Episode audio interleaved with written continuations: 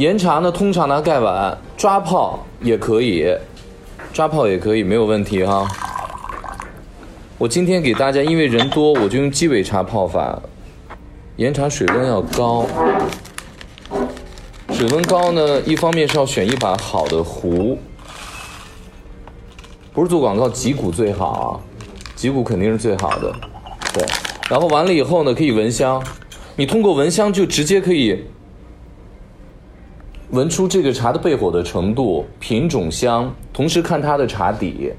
通常选盖碗的不要选太大，我这个盖碗是一百二十毫升的，然后我用的是九克茶，这里面装的是九克茶，呃或者八点三克，甚至于我通常会把茶加到十克，但是出水要快。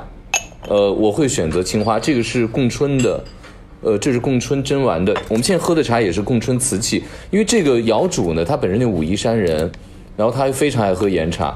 所以他是景德镇为数不多的真真正正懂得怎么去用茶器配茶的人。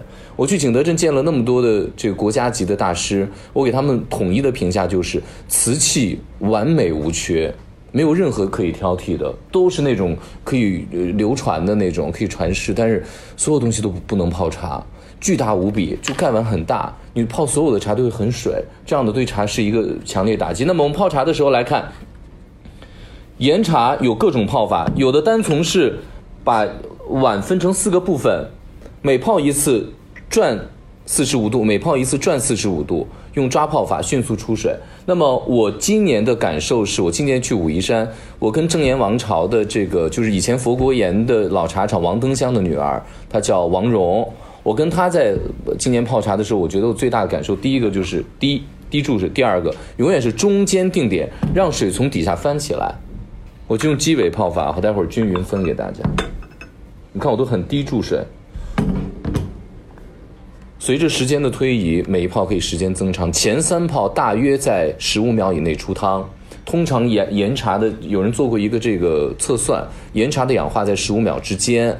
但是呢，我不知道他怎么算出来。他认为这个十五秒之后，如果出汤的话，岩茶就不鲜了。我不知道他这个是怎么怎么测出来。但是总之，快出汤是有道理的，尤其前几泡，嗯，可以闻这个，闻这个乳香，就是发酵的乳酪的香。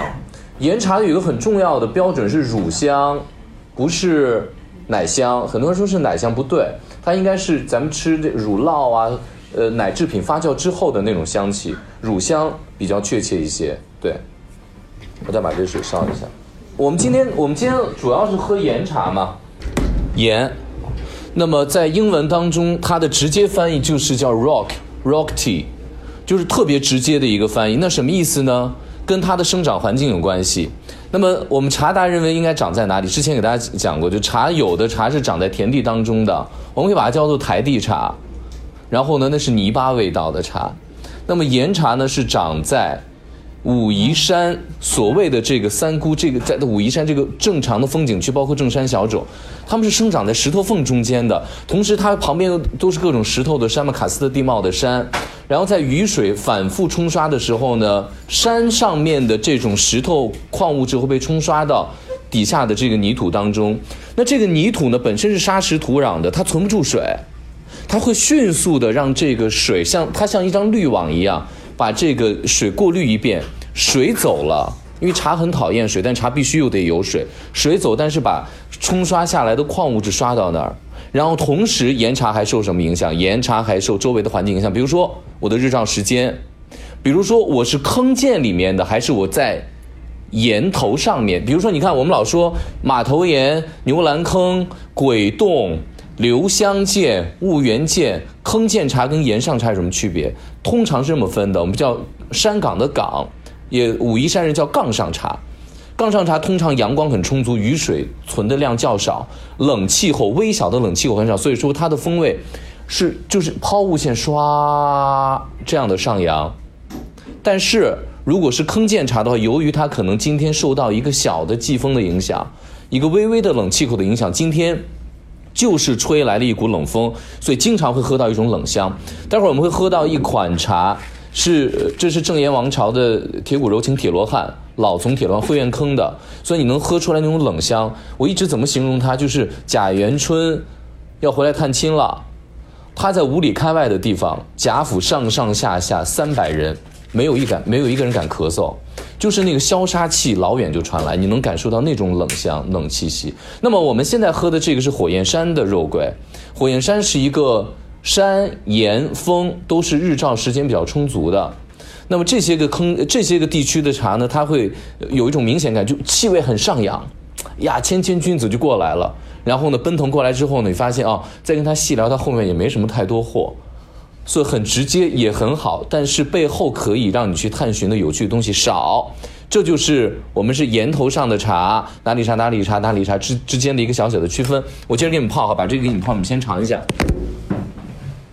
水一定要保持一直开。汤可以凉，但是水必须得开。我这个三才鱼草纹的这个三才盖碗专门是泡岩茶的，盖碗如果小就抓得住，对手抓法。然后我们随着往后泡，我们就要感受它的这个变化。然后你泡久了之后，你自然你拿得住这个岩茶的时候，你就知道你要在多久去出。像现在我为什么不出它？我可我我会通过上一泡茶汤的质感。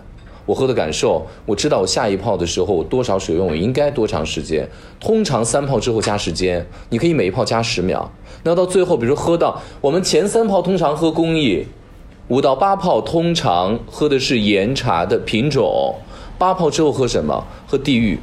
所以大部分市面上你们喝到的这些岩茶，以后喝到的，无论是肉桂啊、大红袍啊、水仙啊这些，发现哎。好像前几泡很好，后面就垮掉了，水水的，没有什么原因，是在于要么是拼配，要么它不是正岩的茶，那么它无法喝到山场。山场喝什么？喝它周围的微气候。你能喝？你到最后，你待会儿你喝这闻盖子里茶底茶汤底下那个气味，清泉苔藓，微微的让你感觉有有那种绿叶或者腐叶的腐叶的那种香气在当中，这都是周围环境山场环境带来的。我们可以来分茶了，大家。能闻到，就是你们刚闻到里面的乳香了吗？发酵的乳香。然后喝汤，呃，要找几个味道哈？喝岩茶要找几个味道？岩茶呃要找找几个味道？岩茶要找五味的。这是岩茶要找的五味：酸、甜、苦、咸、鲜。有人说五味是酸辣，呃，是酸甜苦辣咸，不对，辣不是味道，辣不是味道，对，那个杯底好不好？这一口高汤的，这个茶是目前武夷山焙火最足的茶，就是用火用荔枝炭焙火的方式，把它茶的本身的水分全部焙掉。那么随着焙火的程度的增加，茶本身的花香果香味道会降低，但是同时它的汤会变厚。那么这就考验师傅了，在焙壶和焙的很好之间，焙的很有风味之间，他要拿捏一个度，这个是挺难的，对，这是挺难的。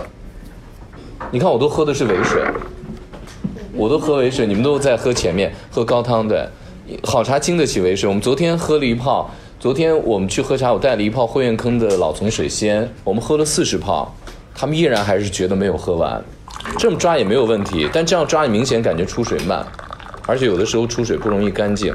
可以拓茶，可以吸溜着喝，让让茶在空气当中、口腔当中充分跟空气接触，就这样。